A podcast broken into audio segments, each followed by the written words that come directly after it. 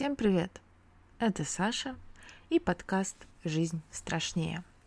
Каюсь, засиделась на новом выпуском. Сначала хотела про один хоррор записать, потом про другой, корпела над сценарием, но без энтузиазма.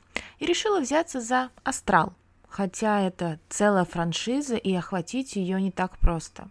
Да и вообще было мало времени и сил, честно говоря. Но вот у меня прошел день рождения, и люди столько приятностей по поводу подкаста наговорили, что я наконец-то расцвела для нового выпуска. Прежде чем перейти к обсуждению, хочу сказать, что я наконец-то завела Boosty. Самая дешевая подписка стоит меньше чашечки кофе, но вам будет интересно, а мне приятно. Также можно подписаться и вовсе бесплатно, так как часть дополнительного контента будет для всех.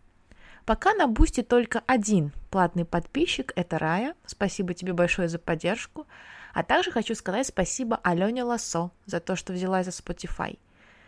В Рашке Spotify нет, а Алена живет не в России, и так как ей удобнее слушать на Spotify, она проявила инициативу и сделала Spotify подкасты, так что теперь «Жизнь страшнее» есть и в Spotify. Давайте переходить к астралу, тут нужно много обсудить. Поехали.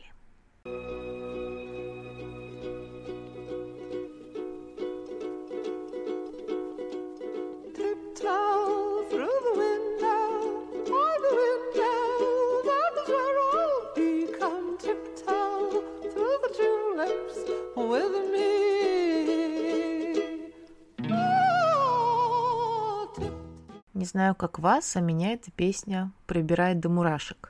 Именно она звучит в наиболее страшных моментах астрала. Первая часть франшизы вышла на экраны в 2010 году. Слоган фильма засел у меня в памяти еще с тех самых пор.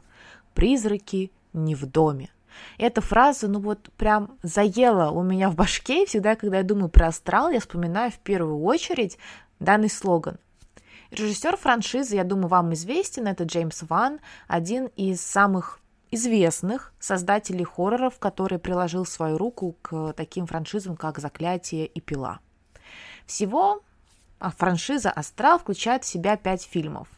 «Астрал. Глава 2» вышел в 2013 году, глава 3 в 2015 году, «Астрал 4. Последний ключ» в 2018 и пятая часть «Красная дверь» вышла совсем недавно, в 2023 году.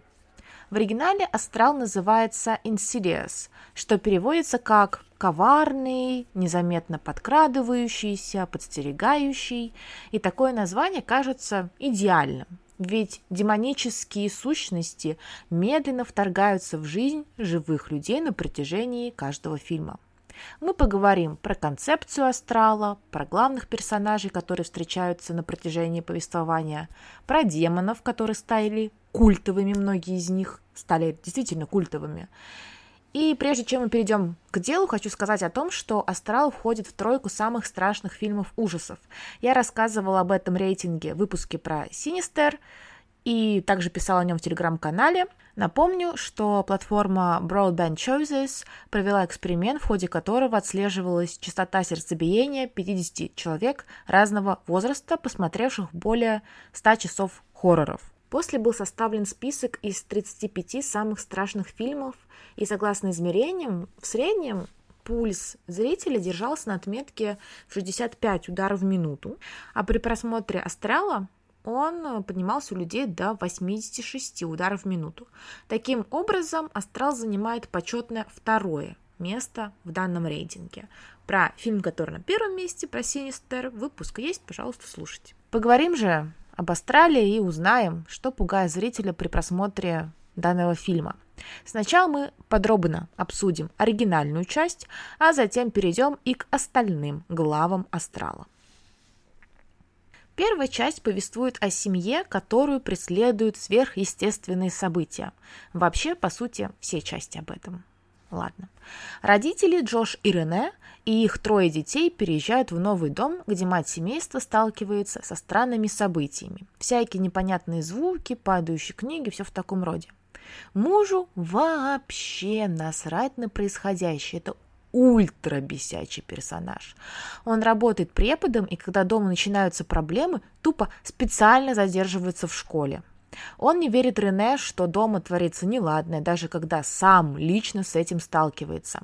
Джош играет Патрик Уилсон, который снимался и во франшизе «Заклятие». Там он играл Эда Уоррена, исследователя паранормальных событий. Это такая вот ирония. Два диаметрально противоположных персонажа. Итак, старший сын пары Долтон как-то раз падает с лестницы, теряет сознание и больше не приходит в себя.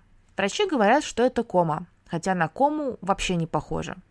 Настоящую причину они определить не могут. Время идет, мальчик в себя не приходит. Его привозят домой под контроль мамы, где снова начинают происходить странные события.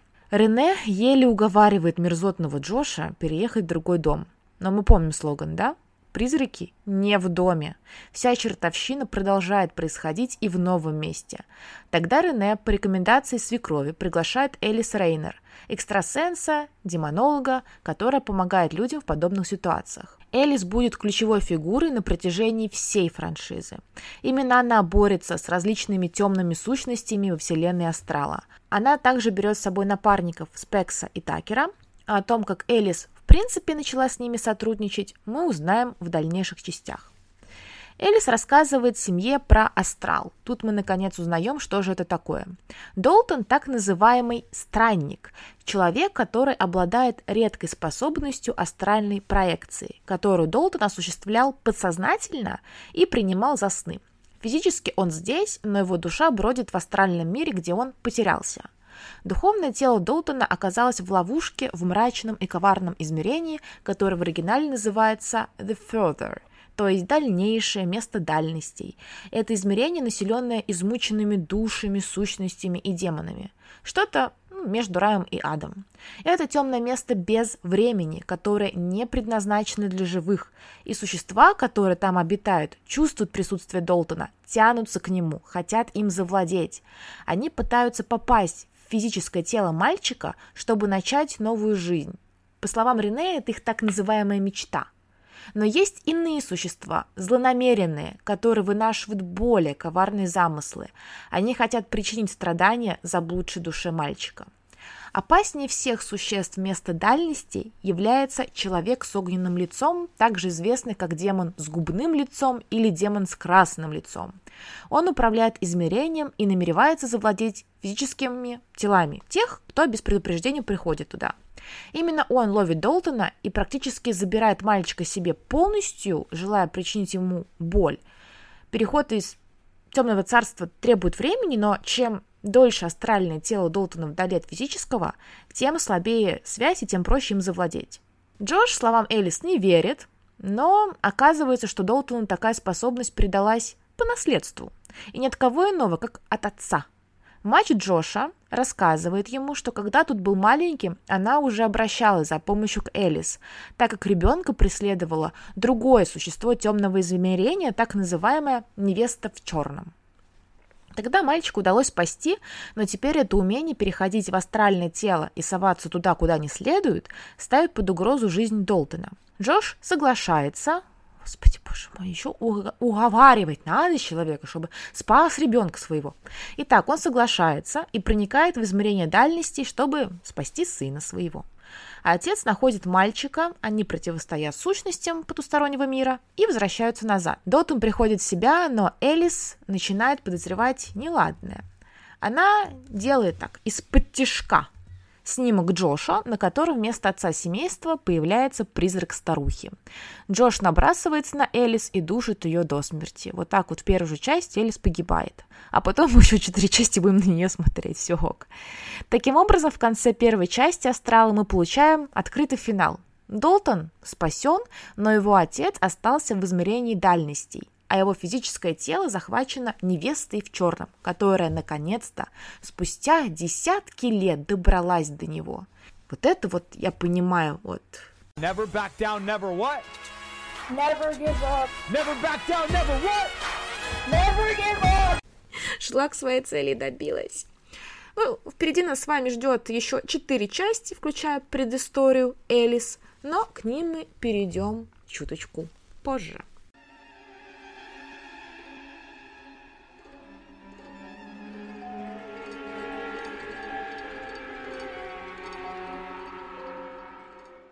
Давайте разбираться, почему астрал так пугает. Конечно, это качественные скримеры. Они действительно застают врасплох. Зачастую скримеры сопровождаются стрёмными звуками и мелодиями. Так Рене слышит через радио няню непонятный шум, который становится все громче, громче громче. Она приближается к радио няне все ближе и ближе. И этот звук в конце концов превращается в злобный крик «Отдай его мне! Сейчас!» Также в Австралии есть параллельные скримеры, когда в двух сценах, происходящих одновременно, случается что-то страшное. Например, в момент, когда Рене заходит в комнату к сыну и видит крипового человека за шторкой, Джош сталкивается с неуспокаивающейся сигнализацией и внезапно открытой дверью. Это такой даблкил. Скримеры появляются там, где их не ожидаешь. Вот Элис спокойно разговаривает семьей на кухне, но тут внезапно, буквально на секундочку, за спиной Джоша появляется демон с огненным лицом. Этот скример должен входить в учебники хорроров, я считаю. Я думаю, что он входит в учебники хорроров. Нагнетает атмосферу и музыка. Чего стоит только вот это вот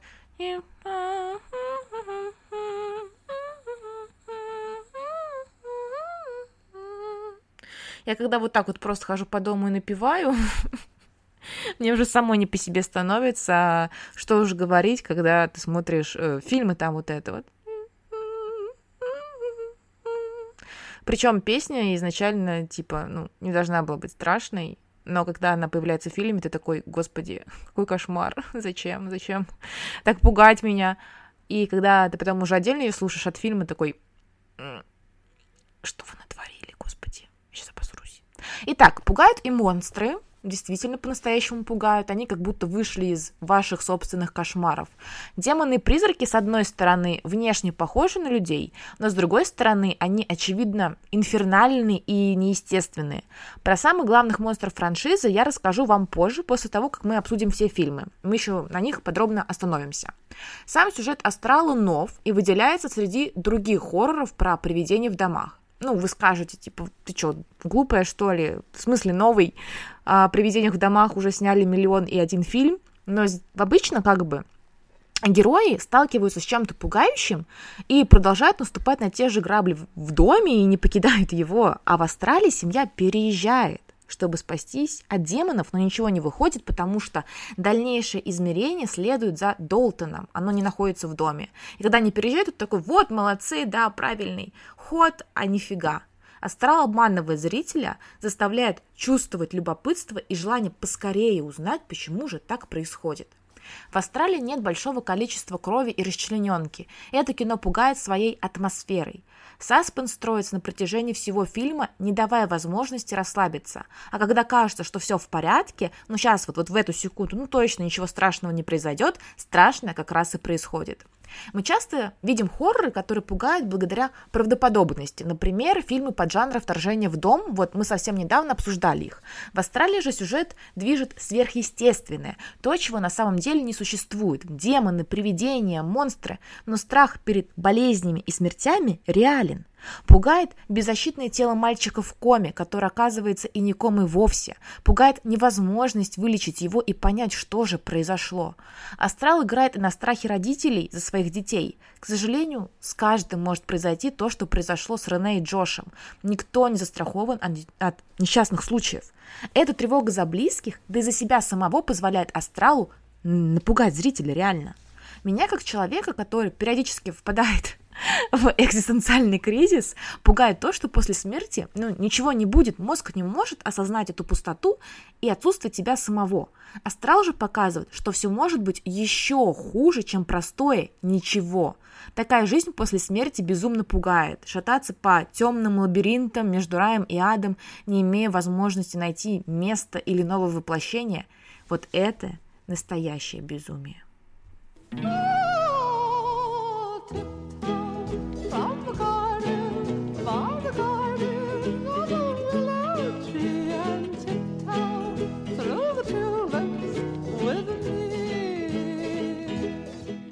Перейдем уже с вами к другим частям астрала, что же происходит там.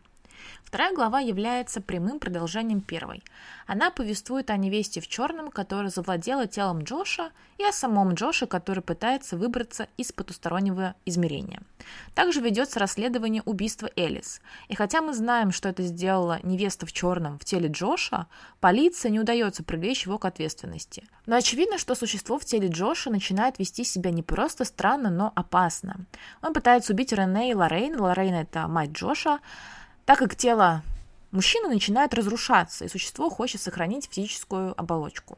Напарники Элис, Пекс и Такер, ее бывший коллега Карл и мать Джоша Лоррейн пытаются связаться с Элис, чтобы попросить о помощи. Да, Элис умерла, но как бы она все-таки демонолог, экстрасенс, поэтому они докапываются до женщины даже после ее смерти.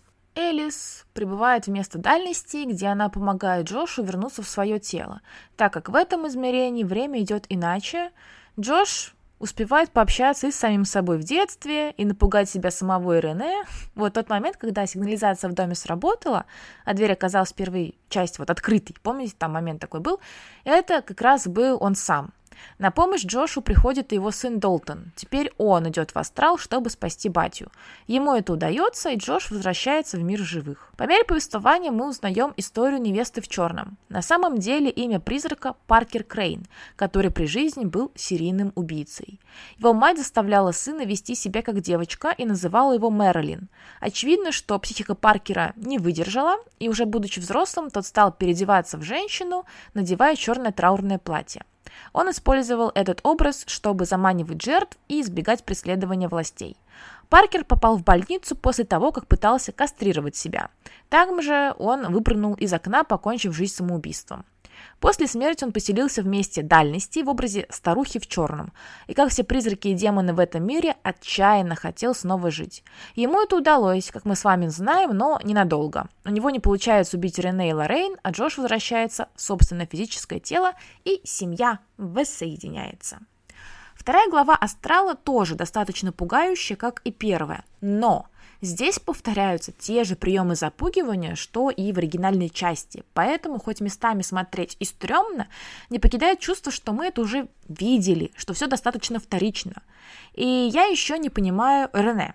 Она с самого начала осознает, что в теле ее мужа какой-то призрак, но продолжает вести себя с ним, как будто все ок, и это очень странно.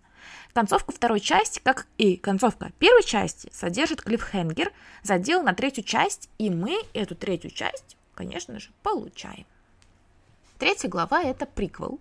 Здесь мы в подробностях узнаем историю Элис, она главный персонаж данной части. Мы переносимся на несколько лет до событий первой и второй частей, до того, что произошло с Долтоном. Элис решает отойти от дел, но ей снова приходится использовать свои способности, чтобы помочь девушке по имени Куин. Таинственная фигура начала преследовать Куин после того, как та пыталась связаться со своей умершей матерью. Эта же фигура отвлекает девушку так, что та попадает под колеса машины. Эта трагедия заканчивается тем, что Куин переживает клиническую смерть, а также ломает себе ноги и оказывается прикована к инвалидной коляске. Демон продолжает доставать девушку и издевается над ней. С одной стороны, за этим тревожно наблюдать, потому что Куин не может ходить. Она передвигается на инвалидном кресле. Девушка беспомощна против такой силы. Но с другой стороны, она могла бы проследить фишку демона и понять, что он, например, нападает, когда она одна, и тупо, блин, оставаться одной. У нее папа, брат, соседи, подруга, но она раз за разом подвергается нападениям существа – пока в конце концов оно не утаскивает ее в уже знакомое нам с вами место дальностей. Сначала Элис отказывается помогать, так как она погружалась в астрал слишком часто и успела там всех достать, поэтому за ней стал охотиться злобный дух женщины и угрожать, что убьет Элис, если та продолжит погружаться в это измерение. Тогда брат Куин находит в интернете видеоблогеров, демонологов Спекса и Такера и приглашает их помочь сестре. Но те не справляются, потому что демон слишком силен. Они честно признаются, что никогда с этим не сталкивались. Всех спасает Элис, которая решает помогать людям, несмотря ни на что, потому что она жива, а они, существа из астрала, нет. Значит, она сильнее всяких духов. Вообще, Элис такой бог из машины, который постоянно внезапно появляется и спасает чужие жепки. Элли снова погружается в дали дальние, чтобы спасти Квин от назойливого демона и берет себе Спекс и Такера в напарники. С этого начинается их дальнейшее сотрудничество, которое мы с вами знаем. В Австралии Элис встречает своего мужа, который покончил с собой и по которому она все еще скорбит. Тот предлагает ей последовать его примеру и перерезать горло бритвой, но Элис говорит, что ее муж такого никогда бы не предложил и хреначит его бритвой по лицу. Это оказывается демон, который преследовал Куин. Его называют «тот, кто не может дышать», потому что носит кислородную маску. Этот демон сначала пытался достать Куин, терроризировал ее, а затем утащил в свое измерение. Здесь он хотел хитростью избавиться от Элис, но у него ничего не получилось. Элис помогает Куи найти выход из астрала, а девушка срывает кислородную маску с демона. Он рассыпается. End. Концовка третьей главы по традиции содержит клиффхенгер. Элли сталкивается с демоном с огненным лицом, который полноценно ворвется в ее жизнь в первой части астрала. Третья часть, так же как и предыдущие, пугает нас резкими звуками, неожиданными появлениями демонов и нагнетанием атмосферы. На мой взгляд, эта глава не так ужасна, как многие ее описывают. Она, да, действительно, уступает оригиналу, но не является прям уж провальным кино. Меня цепляет мотив скорби, который пронизывает этот фильм, невозможность и нежелание Куин примириться с потерей матери, ее попытки связаться с духом мамы, которые заканчиваются для девушки плачевно. В финале Куин успокаивается благодаря тому, что дух матери приходит к ней и убеждает, что будет с дочерью рядом в любые трудные мгновения. Она всегда здесь. В этом история Куин перекликается с историей Элис, которая не может перестать скорбеть по мужу. Она спит с его кофтой и постоянно думает о нем. Но голос разума не дает Элис совершить роковую ошибку и покончить с собой, чтобы якобы быть рядом с мужем. Даже в такой великой грусти по нему, великой скорби, она не ведется на уверение демона и не покупается на его заманчивое предложение. В этой, как и в других частях астрала, помощники Элис, Спекс и Такер добавляют нотку комедии в мрачное повествование. Эти персонажи противоположны. Спекс более серьезен и опытен, в то время как Такер иногда будто бы слишком непринужденно относится к своей работе, но эта парочка не раз действительно помогала людям. После смерти Элис в первой части «Астрала» они продолжают работу с демонами, но теперь с призраком Элис в качестве проводника. Спекс, Такер и Элис после событий третьей части попадают в события четвертой части, о которой пришло время поговорить. В этой главе мы подробнее узнаем о детстве Элис, ее семье, отношениях с мамой, братом и отцом – Элис и ее напарники получают просьбу о помощи от мужчины, который столкнулся с паранормальщиной в своем доме. А дом этот – бывший дом Элис, где она росла. Из флэшбэков мы узнаем о непростом детстве Элис, отец которой был ну, просто монстром, безумно деспотичным. С самого детства Элис обнаруживает в себе дар, который бесит ее отца, и из-за этого дара она частенько от отца получает – Мама же говорит по-тихому своей дочери, что она необыкновенная, особенная, а папа не может понять ее дар.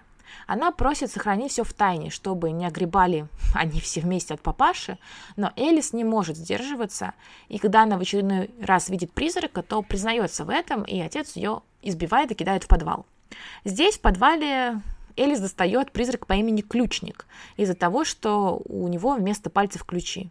Ресторан так построил предложение, он достает ее не из-за того, что у него вместо пальцев ключи, а его называют ключник из-за того, что у него вместо пальцев ключи. Так вот, демон обманывает девочку, и та выпускает его. Ключник овладевает сознанием Элис и убивает ее маму. Через некоторое время Элис видит в ванной призрак молодой девушки. Приходит отец и говорит, что там ничего нет, и снова готовится побить дочь, но Элис убегает из дома, оставив брата одного наедине с деспотом. С тех пор Элис с братом не общались, а им так на минуточку уже приличное количество лет. Мы переносимся в настоящее время, где Элис возвращается в дом детства и снова встречает призрак этой девушки, которая кричит «Помоги ей!» и исчезает. На следующую ночь Элис с напарниками снова исследует дом и находит реальную, не призрачную девушку, которая прикована на цепь. Появляется хозяин дома, который хотел, чтобы Элис ему помогла, а не открывал его страшные секреты. Хотя, ну, интересно, вообще-то он зовет экстрасенса в дом, веря в ее способности, но почему-то считает, что она не почувствует, что он держит в подвале несчастную девушку. Окей, как бы то ни было, начинается месиво, в ходе которого Спекс сваливает на мужика шкаф и убивает его. Приезжает полиция туда-сюда, и, кстати, Элис говорит очень красивую глубокую фразу. «В мире полно живых демонов, ты остановил одного из них. Вот реально, Спекс не производит впечатление человека, который способен вот так жестко постоять за себя и других, и я была прям в приятном удивлении. Он не стал, как обычно это делал персонажи, типа, ой, я его свяжу, там полиции. Нет, он сразу все на месте порешал. Действительно остановил живого демона. Ну, с этим вроде как все понятно, но Элли встречает своего брата и двух его уже тоже достаточно взрослых дочерей, Мелису и Имаджин. Брат по понятным причинам никаких дел с Элис иметь не хочет, даже слово ей отказывается говорить. А с племянницами у Элли складываются ну, хорошие отношения достаточно. Спекс и Такер сразу начинают подкатывать к девушкам, что в очередной раз вызывает комический эффект и невероятный испанский стыд. Что сказать, вся семья у Элис не может жить без вмешательства призраков, и вот тот самый ключник, который убил маму Элис, нападает и на ее племянницу Мелису. Это жуткое существо вставляет свой ключепалец в горло девушки, забирая ее голос, а затем забирает и ее душу. Девушка впадает в состояние по типу комы, знакомое нам с вами. То же самое было у Долтона. Элис и Такер отправляются в подвал дома, чтобы найти ответы на вопросы и помочь Мелиссе. И тут Элис понимает, что дух девушки, который она видела в тот вечер, когда сбежала, вовсе не был духом. Это была реальная девушка по имени Анна, которую ее отец держал на цепи и истязал. Этой девушке, Анне, удалось выбраться, но Элис, сама того не ведая, думая, что это призрак, сдала несчастную. Отец сделал вид, что не видит ее, что это действительно привидение, а после убил. Внутри вентиляционной решетки Элис находит несколько чемоданов с останками женщин, которые были пленницами в доме. Вот вам, живые демоны, погубившие невинных несчастных девушек. Понятно, что демон манипулировал и отцом Элис, и новым хозяином дома, но от этого вообще не легче. Столько таких настоящих маньяков действительно существует, это просто жесть. Элис попадает в астрал, куда ее обманом затаскивает ключник, а затем за ней туда отправляется Имаджин, племянница Элис, у которой тоже, как и у тети, есть способности. В потустороннем мире мы видим тюрьму, где ключник держит похищенные им души. Элис и Имаджин спасают Мелису и сами выбираются из астрала с помощью призрака мамы Элис, которая уничтожает ключника. По пути в свой мир женщины сначала открывают не ту дверь, где видят Долтона, падающего с лестницы, и он тоже их видит. Понимая, что они открыли не ту дверь, они уходят. Итак, все спасены, возвращены в реальный мир, Элли с братом мирится, Спекс целуется с Имаджин, Такер э, ест желе, но франшиза любит напомнить о всяких гадостях в финале. Элли снится сон, где она видит Долтона и демона с огненным лицом. А когда Элис просыпается, ей звонит бабушка Долтона, мама Джоша, Лоррейн, и просит о помощи. Элис соглашается, и франшиза закольцовывается. Вообще супер грустно осознавать, что Элис наконец-то помирилась с братом, заново обрела семью, решила перестать бояться смерти и демонов. Но мы знаем, что буквально через несколько дней дело ее жизни убьет Элис. Кто бы что ни говорил, но нравятся мне вот эти вот ваши астралы. Если даже не страшно со временем, все равно интересно. В этой части любопытен поворот с реальными девушками, настоящими жертвами, а не демонами и привидениями. То, что Элис принимает за духа, оказывается живой, истерзанной страдалицей, а спустя годы Элис спасает такую же девушку, сама того поначалу не ведая. На протяжении фильма сквозным мотивом является свисток, который мама дала Кристиану, чтобы он им пользовался, когда тому страшно. Но свисток магическим образом исчез. Элис находит его, когда возвращается в дом, чтобы помочь новому хозяину, но дух отнимает, отнимает его. И вот этот свисток так и кочует от живых к мертвым и назад. Но сам свист резкий, внезапный, действительно способен напугать. Не знаешь, кто сейчас пользуется свистком. Человек, просящий помощи, или коварный дух, который хочет утащить тебя в страшное измерение и издеваться над тобой до конца вечности. На протяжении всех фильмов Элис твердит про красную дверь. Другие персонажи твердят про красную дверь. В конце концов, мы с вами видим эту красную дверь, которая является входом в измерение далей. И вот она, пятая часть «Астрал. Красная дверь». Фильм вышел вот совсем недавно, и все с нетерпением его ждали. ведь Долтон повзрослел и вернулся, а вместе с ним и другие персонажи оригинального астрала. Как же приятно спустя столько лет видеть знакомые лица, и снова погружаться в мир, который так напугал людей более 10 лет назад. Я прям обожаю такое, когда старые герои возвращаются к нам, чтобы рассказать продолжение своей истории, которая не всегда складывается радужно. Поэтому у меня такое некое предвзятое отношение к данному фильму, как и к новым частям Крика, например. Какую бы фигню ни творили создатели, чувство ностальгии и приятные ощущения от новой встречи часто перекрывают негативные стороны кино, а их обычно очень много. Но давайте же поговорим о пятой части «Астрала», которая вышла на экраны в этом году. В конце второй главы воспоминания Долтона и Джоша были подавлены. Зачем им помнить об астрале, о мире дальностей? Зачем им снова бродить по чужому измерению? Да, вторая часть в целом закончилась на позитивной ноте, а пятая начинается совсем противоположного тона. Прошло 9 лет. Жизнь Джоша разваливается. Он и его жена Рене развелись, и я прекрасно ее понимаю, давно бы на ее месте так поступила. Мама Лоррейн недавно умерла, а повзрослевший сын Долтон совсем отдалился от отца. Другие дети тоже не особо горят желанием тусоваться с папой, но эта пропасть между Джошем и старшим сыном особенно заметна. Для зрителя уж тем более. Ведь мы, в отличие от этих героев, помним, что их объединяет общее мрачное прошлое и страшная способность отправляться гулять в астрал. Долтон едет учиться в колледж, куда его привозит отец. Опять Джош сам бы этого не сделал, ему предложила Рене. В итоге по приезде в колледж Джош опять показывает свое нутро. Орет, что его сын неблагодарный, что у Долтона хотя бы вообще есть отец и бла-бла-бла, аж слушать противно. В итоге они ссорятся и расходятся на фиговой ноте, еще хуже, чем было. На первом занятии по рисунку преподавательница говорит студенту погрузиться в свое подсознание. Но Долтон и погружается, и рисует красную дверь. Мы знаем, что это за дверь. Тем временем Джош посещает МРТ, так как у него начинаются беды с башкой. Момент, когда он лежит в кабинке МРТ, это просто гениально, я считаю. Это невероятно жизненно. Если вы хоть раз были на МРТ, то знаете, что вас помещают в замкнутую кабинку, из которой самостоятельно сложно вылезти. По мне так вообще невозможно. И во время обследования все начинает гудеть и издавать страшные звуки. А во время своего обследования Жош уснул и попал в астрал, где все было темно, где врач его не слышал, где в конце концов появляется страшный призрак. Короче, это пугалка для меня 10 из 10. Ну и Жош начинает преследовать какое-то существо, и оказывается, что это дух его отца. Джош решает покопаться в прошлом и узнает, что его отец лежал в психушке с шизой, потому что утверждал, что обладает способностью к астральной проекции. Короче, семейное это у них. Не удивлюсь, если бы они открыли биографию деда, там бы тоже путешествия по потустороннему миру были. Короче, оказывается, что батя не бросал Джоша, а покончил с собой в психушке. Джош приходит за помощью к своей бывшей жене Рене, и та рассказывает ему, что произошло 9 лет назад, а также показывает фотографии маленького Джоша, где запечатлен призрак Паркера Крейна. И что делает Джош? Начинает обвинять Рене, что она подавила его воспоминания, какая она вся плохая. Господи, какой мне зар... ну, ну, ну, прямо не могу. Ой, господи, давайте лучше к сыну, короче, перейдем, к Долтону. А Долтона мотает из реального мира в измерение дальностей. Так он со своей соседкой по общаге Крис приходит на тусовку колледжского братства, где видит в туалете блюющего призрака студента.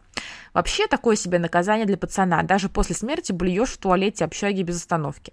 Крис особо не удивляется способностям Долтона и показывает ему видео на ютубе. Знаете с кем? Знаете с кем? Угу, со Спексом и Такером. И еще одна приятность для фанатов. Затем они видят ролик Элис, где та рассказывает про измерение дальностей. Ну прям бальзам на душу поклонников франшизы. Долтон погружается в мир Дали под присмотром Крис, но девушку атакует демон, и Долтон видит его – это тот самый демон с огненным лицом, которого жизнь по ту сторону изрядно потрепала. После этого случая Долтон звонит своему брату, и вместе они вспоминают, что происходило в детстве. Долтон заканчивает картину с красной дверью, и теперь там есть их отец, который со злобным лицом замахивается молотком. Естественно, нужно копать дальше, и Долтон снова лезет в потустороннее измерение, где он оказывается в подвале своего дома и видит сцену из прошлого. Рене пытается защитить своих детей от одержимого демоном отца, а Долтон лезет в астрал, чтобы помочь маме и брату. Затем уже повзрослевший Долтон борется с Паркером Крейном в теле отца, чтобы защитить себя маленького, а потом попадает в логово краснолицего демона. В итоге в наш мир в теле Долтона возвращается не сам молодой человек, а демон. Джош снова, как десяток лет назад, погружается в измерение Далей, находит там Долтона и освобождает. Они выходят через красную дверь, но демоны хотят вырваться наружу, и Джош остается держать дверь, чтобы сын вернулся в мир живых людей. Честно говоря, я надеялась, что Джош не вернется и не выживет. И вот это вот будет его логичный конец. Так трагично, грустно, ну все, пока, Джош. Но нет, он возвращается в мир живых, блин. Долтон, когда возвращается, он, знаете, что делает? Знаете, что он делает? Он закрашивает, блин, красную дверь на своей картине в черный цвет, и этим он запечатывает ее, закрывая входы-выходы. Вообще чего? Чего, блин? То есть, чтобы демоны не вылезали из своего этого мира, и чтобы никто туда случайно не заглядывал, надо просто было перекрасить дверь. Демоны типа красный цвет только видят. А как дверь стала черной, они такие, ну все, не, ребят, не, короче, через красную дверь я не пойду, знаете. В общем, этот сюжетный ход отправляется в копилку самых тупых сценарных решений. Короче, Джош и Долтон возвращаются, красная дверь больше не красная, отец и сын мирятся, семья договаривается пообедать в полном составе, все живы-счастливы, happy end. В конце есть небольшой клиффхенгер, как эта франшиза любит делать. В сцене после титров свет над дверью в измерении далей начинает сверкать. Но я на эти ваши приколы не куплюсь. По мне, фильм вышел несколько затянутым и местами стал больше драмой, чем ужастиком. Здесь поднимается классическая проблема отцов и детей, а также развивается история о том, что даже после, казалось бы, хэппи-энда жизнь не стоит на месте, и выжив после кошмара, ты можешь остаться травмированным всю жизнь или столкнуться с этим ужасом снова, даже если будешь пытаться ментально защититься от него. Это кино подойдет для фанатов франшизы, но не для тех, кто хочет бояться, помня, что когда-то первая часть их знатно напугала. Да, в фильме есть саспенс и хорошие скримеры, но это не уровень оригинального астрала. Плюс линии повествования Джоша и о расходятся на большую часть фильма. И пока ты смотришь одну, забывай, что там еще с другим родственничком произошло. Когда их линии сливаются в закономерном конце, смотреть уже удобнее, но это ненадолго происходит. Детективная составляющая тоже проседает, а новых запоминающихся монстров, кроме блюющего подростка, эта глава не предлагает. Да и подросток – это не антагонист вовсе, никакого вреда он никому не причиняет, хоть себе, блин, и блюет. Но давайте поговорим о хорошем, чтобы от этой части все-таки осталось положительное впечатление. Почему-то мне хочется любить ее, а не ненавидеть. Кадр, как и в первом фильме, выстроен гениально. Собой над героев пространства создает тревогу, а если еще в этом пространстве начинает что-то копошиться или медленно приближаться в размытом фокусе, то вообще нагоняет ужас. Мне очень нравится, что все актеры вернулись к своим ролям, даже если это было эпизодическое появление, такое маленькое камео типа Спекса и Такера или Элис. На таких моментах ты просто как дурачок радуешься, что снова видишь этих людей. Но да, это не имеет никакого отношения к идее жанра хоррор, который должен пугать, но все равно приятно. И Долтон, который в детстве был милашкой, вырос тоже таким крашем. Ну или мои вкусы весьма специфичны. Астрал 5 не страшный фильм, не такой, как оригинальная часть, но он необходимая точка в истории семьи Ламбертов. Финал опасного и тревожного приключения родственников, не по собственной воле оказавшихся в другом измерении. Это трогательная история с эффектным завершением франшизы.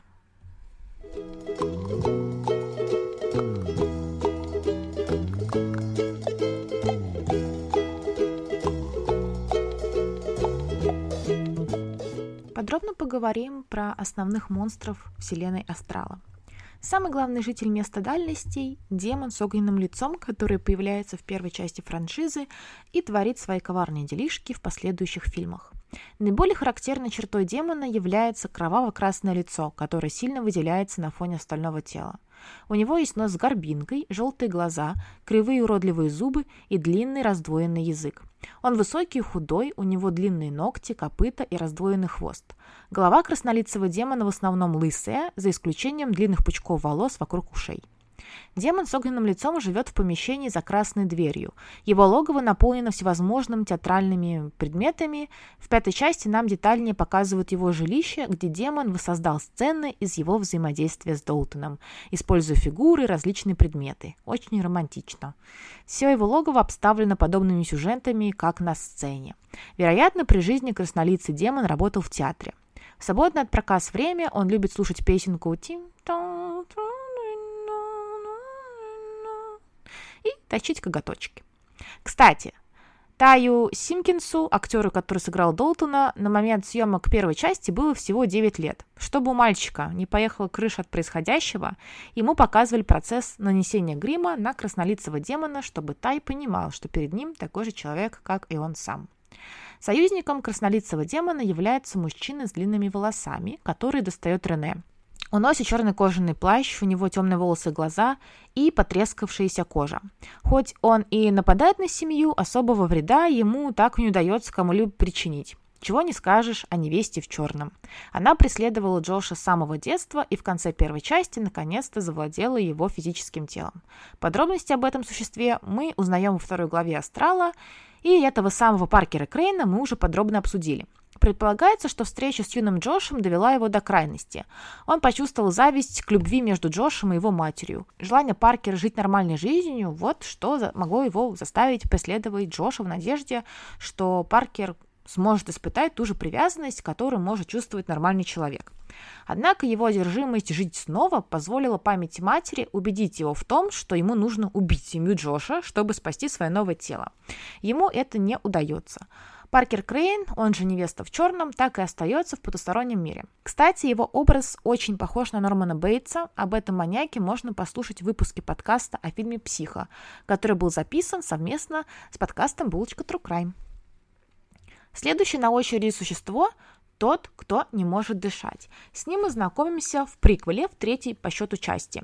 Его еще называют человеком, живущим в вентиляционных отверстиях или хрипящим демоном. Он носит дыхательную маску, закрывающую его грязный и деформированный рот, а также больничную рубашку. Человек, который не может дышать, жестокий призрак, который стремится отомстить за свою преждевременно оконченную жизнь, украв жизни других. Этот демон заставляет своих жертв заканчивать жизнь самоубийством, а затем оставляет их души своими, ну, так скажем, домашними животными, чтобы мучить их вечно. Леонел сценарист, исполнительный продюсер франшизы «Астрал», а также актер, который сыграл Спекса, утверждает, что человек, который не может дышать, это проявление физических страданий, в частности рака. В отличие от большинства демонов, которые желали вернуться к смертной жизни, вселившись в человеческие тела, человек, который не может дышать, предпочел остаться мертвым в измерении дальности, возможно, из-за полученных им там способностей. Главный демон четвертой главы, который называется «Астрал. Последний ключ», является ключник. В оригинале Key Face, хотя исключение у него состоит не лицо, а пальчики. У этого демона нет носа и губ, тощее тело и проплешина на голове. Ключник пытается собрать себе побольше душ, питается их ненавистью и болью. Элис говорит, что демон хочет открыть все двери в измерении дальностей, так что можно предположить, что у ключника есть амбиции сместить краснолицего демона. Учитывая, что жилье демона в мире дальности соответствует их, так скажем, интересам и ремеслу, можно предположить, что ключник при жизни работал в тюрьме или содержался там, потому что э, его жилье – это тюрьма для душ, которых он собирает. Последней части новых антагонистов нет, только призрак, блюющего в общественном туалете студента. Мы про него говорить не будем, он не злой парень. Что ему, блин, когда ему злиться? Он с унитазом обнимается все время. В конце выпуска я бы хотела привести такие мини-факты, любопытные моменты, которые встречаются на протяжении франшизы, но о которых негде было сказать до этого. Например, у Элис есть собака, которую зовут Уоррен. Сегодня мы уже слышали это имя. Это Лоррейн Уоррен, исследователи паранормальных явлений, которые существовали в реальности, которые стали персонажами во вселенной Заклятия, где это сыграл Патрик Уилсон. Я про это уже говорил, он же, этот же актер сыграл Джоша, отца семейства, в первом, втором и пятом астралах. Абсолютно вообще разные персонажи. Но прикольно, что они так все это вот связали. В третьей главе, так где у нас демон в кислородной маске, главную героиню Куин играет Стефани Скотт, а ее подругу Хели Киоко. Девушки сдружились и в реальной жизни. Хели не только актриса, но и певица, и Стефани снялась в одном из ее клипов на песню Girls Love Girls. Очень прикольный клип, советую посмотреть. У нее и другие видосики классные, красивые, я прям залипла, когда открыла для себя эту сторону актрисы. Следующий фан-факт – Первая часть «Астрала» была снята всего за три недели, а главную мужскую роль должен был изначально сыграть Итан Хоук, который сыграл роль отца, столкнувшегося тоже со сверхъестественным в фильме «Синистер». Кстати, режиссер Джейсон Блум, чья компания Blumhouse приложила свою руку к фильмам «Синистер» и «Астрал», заявил, что кроссовер этих двух хорроров вполне реален. Он сказал, цитирую, «Мы почти сделали кроссовер Астрала и Синистера, и я до сих пор чувствую, что мы можем это сделать. Думаю, в какой-то момент мы смешаем наши миры. Я пока не знаю, как это будет, но мы постараемся». Я думаю, что это была бы пушка-бомба просто. Я бы с удовольствием посмотрела такое кино. Надеюсь, что данная идея действительно воплотится в жизнь, и что я доживу до этого дня. Давайте закругляться, и так долго болтаю тут. Спасибо за прослушивание. Подписывайтесь на подкаст на любой удобной платформе. Не забывайте про телеграм-канал и Boosty. Всем пока. thank you